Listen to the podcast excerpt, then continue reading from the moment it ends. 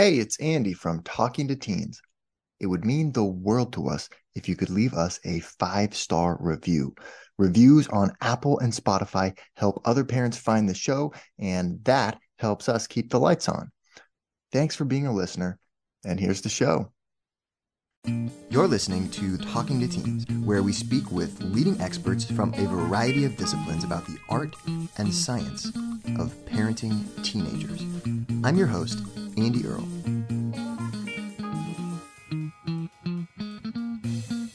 We're here today with Wendy Behary. Wendy is the author of Disarming the Narcissist, a fantastic book that really made me think about narcissism in a different way and how to deal with narcissistic people and what you can do if you see some of these things in yourself. And she's really big on something called schema therapy. So, all of that and more, really excited. So, your book, Disarming the Narcissist, I loved it. It got me thinking about narcissism in a different way. Maybe the place to start is how did you get interested in narcissism as kind of a, a focus and a topic? And where did that interest come from? Yeah, that's that's a good place to start. It's an, a, a, way for me to sort of clear the air. I actually didn't choose it as my area of expertise. Some people think, "What a masochist! Why would you choose narcissism as your area of specialty?" I think, like a lot of therapists, or I should say, most therapists, I found myself thinking myself to be a fairly sturdy, pretty, you know, reasonably well put together, normal, neurotic human being, like most people, you know, but sturdy in the treatment room as a therapist until I met my first patient who was probably narcissistic at the time, although I didn't know what to call it then, and found myself getting triggered. So I think it was through the discovery of my own reactions. I wanted to explore it, and that meant kind of looking inside me as well as understanding the makeup of this individual. And that's how it started. We talk about, you know, the activation of schemas or these life themes or life traps, if you will. These buttons, sometimes we just call it our buttons getting pushed, but schemas are really deeply core entrenched themes that everyone has. And there's a certain number of emotional needs that go into healthy, well adjusted development of an individual. And when those needs aren't adequately met, combined with the temperament of the child, schemas can form. Narcissists typically grow up with the experience of feeling that there's nothing about just being that's really valuable. It's what they do. It's about performance, it's about competition, it's about achievement, it's about being beautiful, handsome, special, wonderful, the best, extraordinary. Mm. So there's a lot of emphasis placed on performance.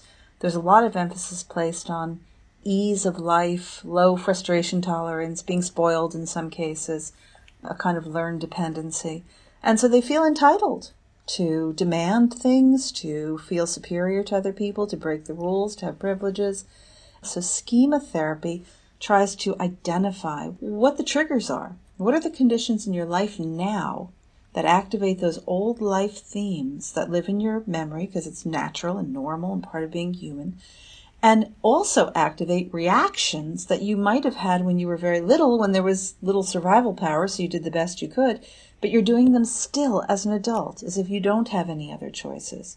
So a parent of a teen who gets triggered when the teenager is acting unruly or is, is whining or doing all the things teenagers might do, the parent of the teen who gets triggered back to a time and place in their life without even realizing it may react in ways that their parents did, that they did as a child, they may actually work too quick, too fast to take the teen out of distress, so much so that the child doesn't learn how to tolerate frustration.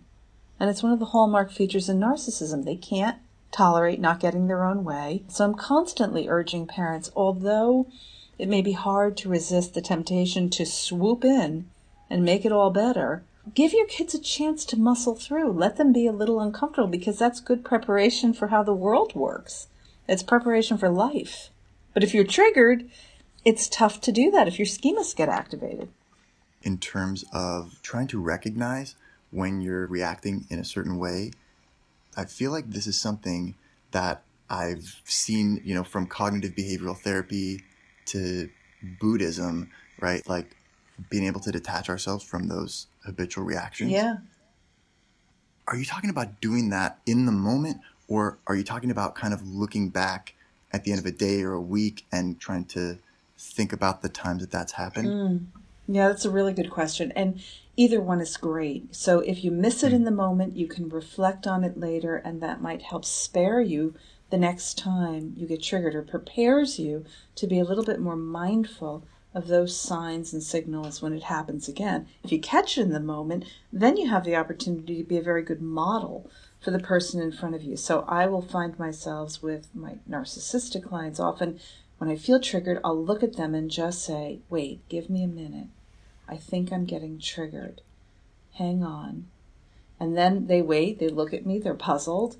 What I'm doing is really just going inside and kind of protecting myself, reminding myself that I can take care of this because I'm the adult and I'm trained and just sort of putting little Wendy in a safe place. And then I, I look at them and say, okay, I'm back. And I don't have to tell them my life story at that point. I can just look at them and say, you know, I got a little triggered there. And I was aware that this is probably what happens to a lot of people in your life. And what I was ready to do was just go ahead and change the subject because it felt uncomfortable. But I'm not going to do that because that's not what you need. So now I'm back in. And you can do that with a teenager. It's really good modeling for self regulation. Like, oh, you know, I was just ready to kind of get angry about this. And I thought, I don't want to fight with you. You know, I don't want to get angry with you. I don't want to get into another big tangle tonight and turn yeah. it into a messy night. You and I can talk about this. We can figure this out. I have confidence that we can. So once you're in that sturdy skin again, then the chances for a more effective dialogue can follow. It's a type of metacognitive ability that you're passing on to them. Yeah, exactly.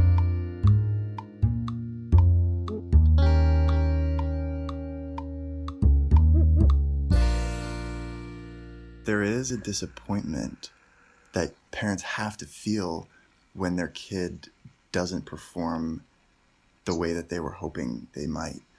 Yeah, there is, and especially if the parent happens to have narcissistic qualities in their personality as well you know, if you have a parent who's trying to live vicariously through that child, who needs yeah. that child to be something, to be the Ivy League performer, to be the achiever, to be the top gun, sure. to become the lawyer, the doctor, the accountant, there's nothing wrong with any of that. But if it's right. more the parent's need than the child's need, wish, desire, or longing to go in that direction, it's often problematic.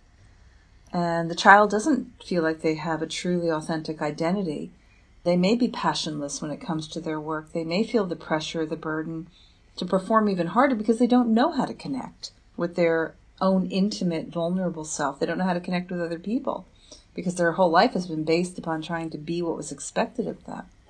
It's very, very hard work for them to do. Hard for them to really drop their guard, hard for them to become ordinary citizens when they've learned that they're supposed to be extraordinary. And it's a lot of just learning how you know, when they're having trouble saying no to something, for example, what is it that's getting triggered inside of you that's making it so hard to say no? What are you afraid of? What are you feeling? What is it about you being able to step away, you know, and let your child write their own essay?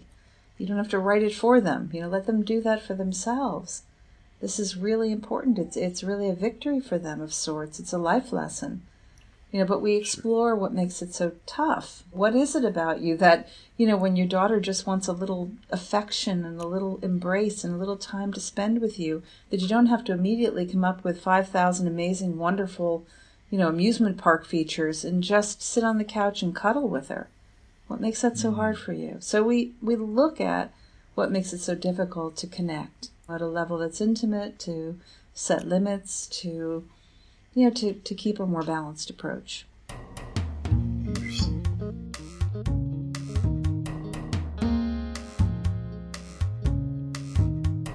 When people say, well, you know, Wendy's such a softie, I get accused of being too soft on narcissists. And the truth is, I'm not at all soft on the narcissistic part of my client. The part of them that can be mean and critical and demeaning and a little too show offish and, you know, in my face or questioning me or cynical. I'm not soft on that. You know, I confront that. I confront that very boldly with empathy because empathy is not sympathy. Empathy means I get why you feel the need to do that, But you can't do that in here or with me. So I set limits and I confront, but I am very, very soft on the part of them that suffers. So if they're willing to let me peek inside that world and see the part that is hurting, that's vulnerable, then yeah, of course I am. I think anybody would be if we could see the childlike sides of all of us. You know, we could hmm. feel some sense of compassion for those parts of the individual. And that's what schema therapy is about. It's about digging underneath to get to the deeper layers of experience and try to meet those needs. I love what you just said. And you were talking about the way that you are not soft on narcissists. You can compartmentalize and be tough on one part of a person, mm-hmm. but in an empathetic way. I, I think sometimes this thing happens in adolescence where teenagers start to rebel and they start to treat their parents with less respect. And I wonder if you can do something similar to that, right? I, I, love you. What you just said to me is not okay, right? Like, how can we use a similar thing like that to come at it with empathy yeah. when a teen is kind of acting disrespectful to us? Yeah.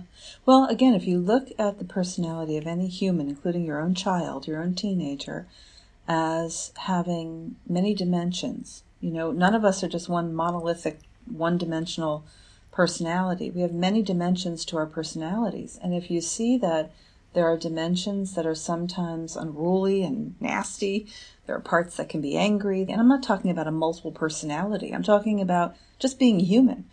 We have many dimensions. So I can take the narcissistic part of someone and look it square in the eye and say, you know, that part of you is just so annoying and frustrating. Why do you do that? It's such a bad representation of what I think you're trying to say. And I've said this to teens. I'll say, you know, I think you have something really important to tell me, and I'd love to hear it. But when that other part of you becomes the spokesperson, it's really hard to hear what the hell you're trying to say. It just mm. gets all messed up. So maybe you could ask that part of you to just step outside and get out of the way. We could just have a conversation about what it is that's upsetting you. And so when you talk in parts, because different parts of our personality emerge for different reasons because experience and memory drives the bus. And so adolescents get triggered. You know, first of all, they hear everything louder because of what's happening in the brain. Things become more intensified and dramatic, the way they process information because of what's happening in the brain.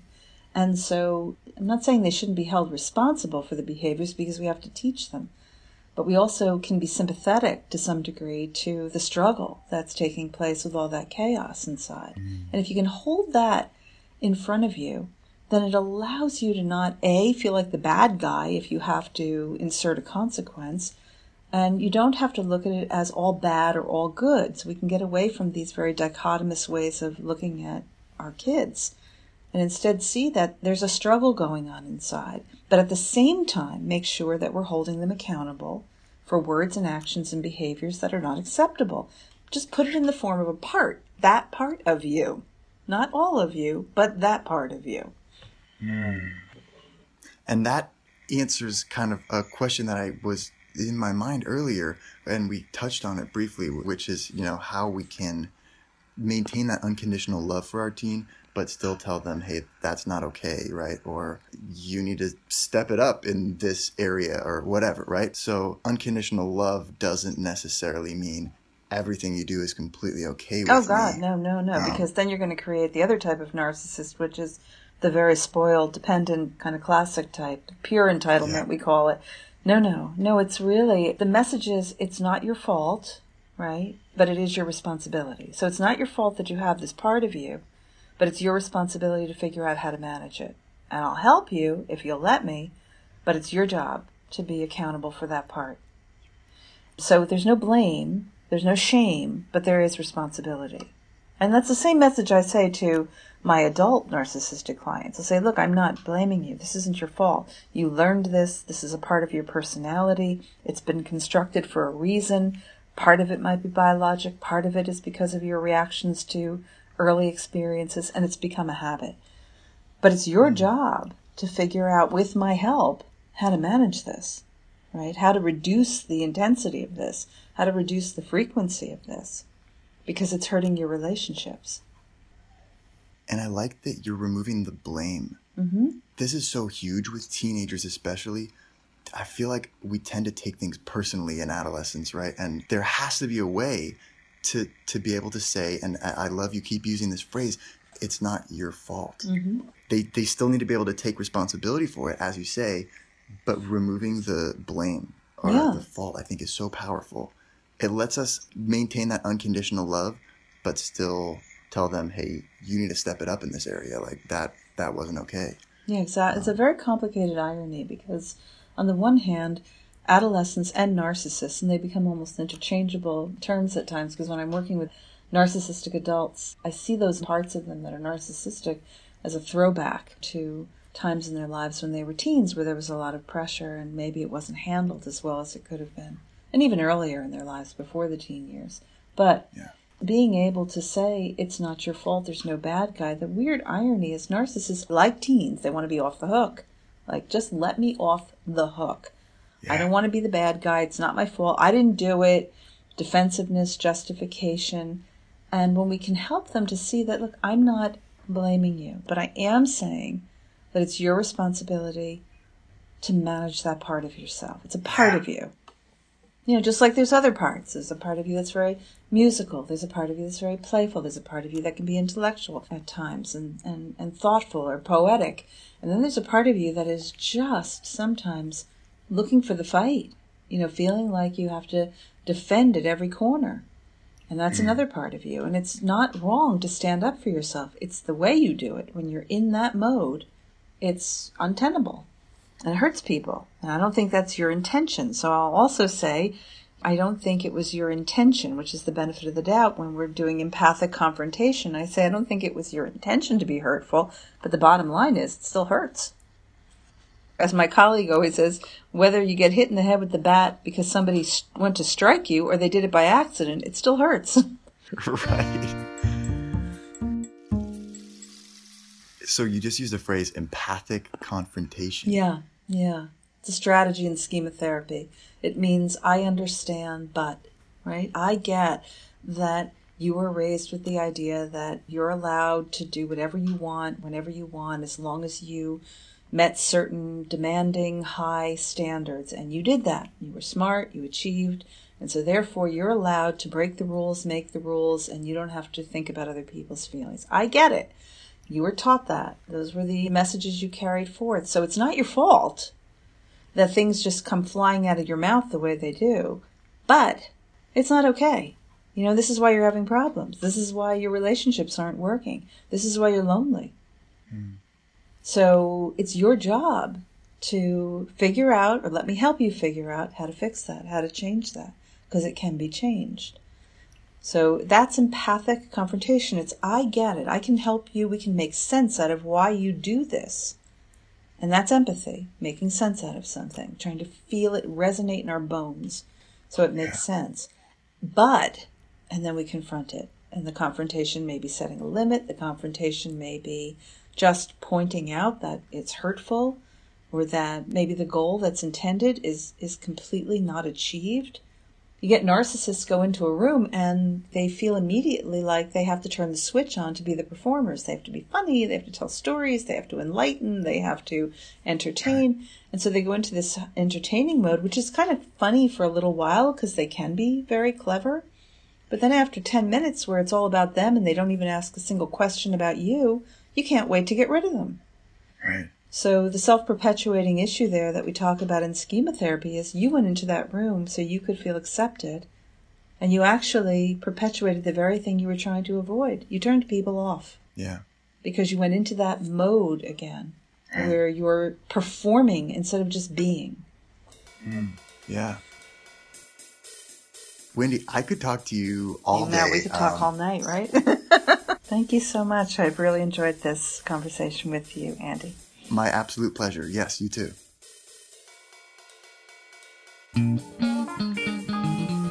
Thanks for listening to the Talking to Teens podcast. If you have any questions or just want to connect, you can always reach me by email, andy at talkingtoteens.com. We'll see you next time.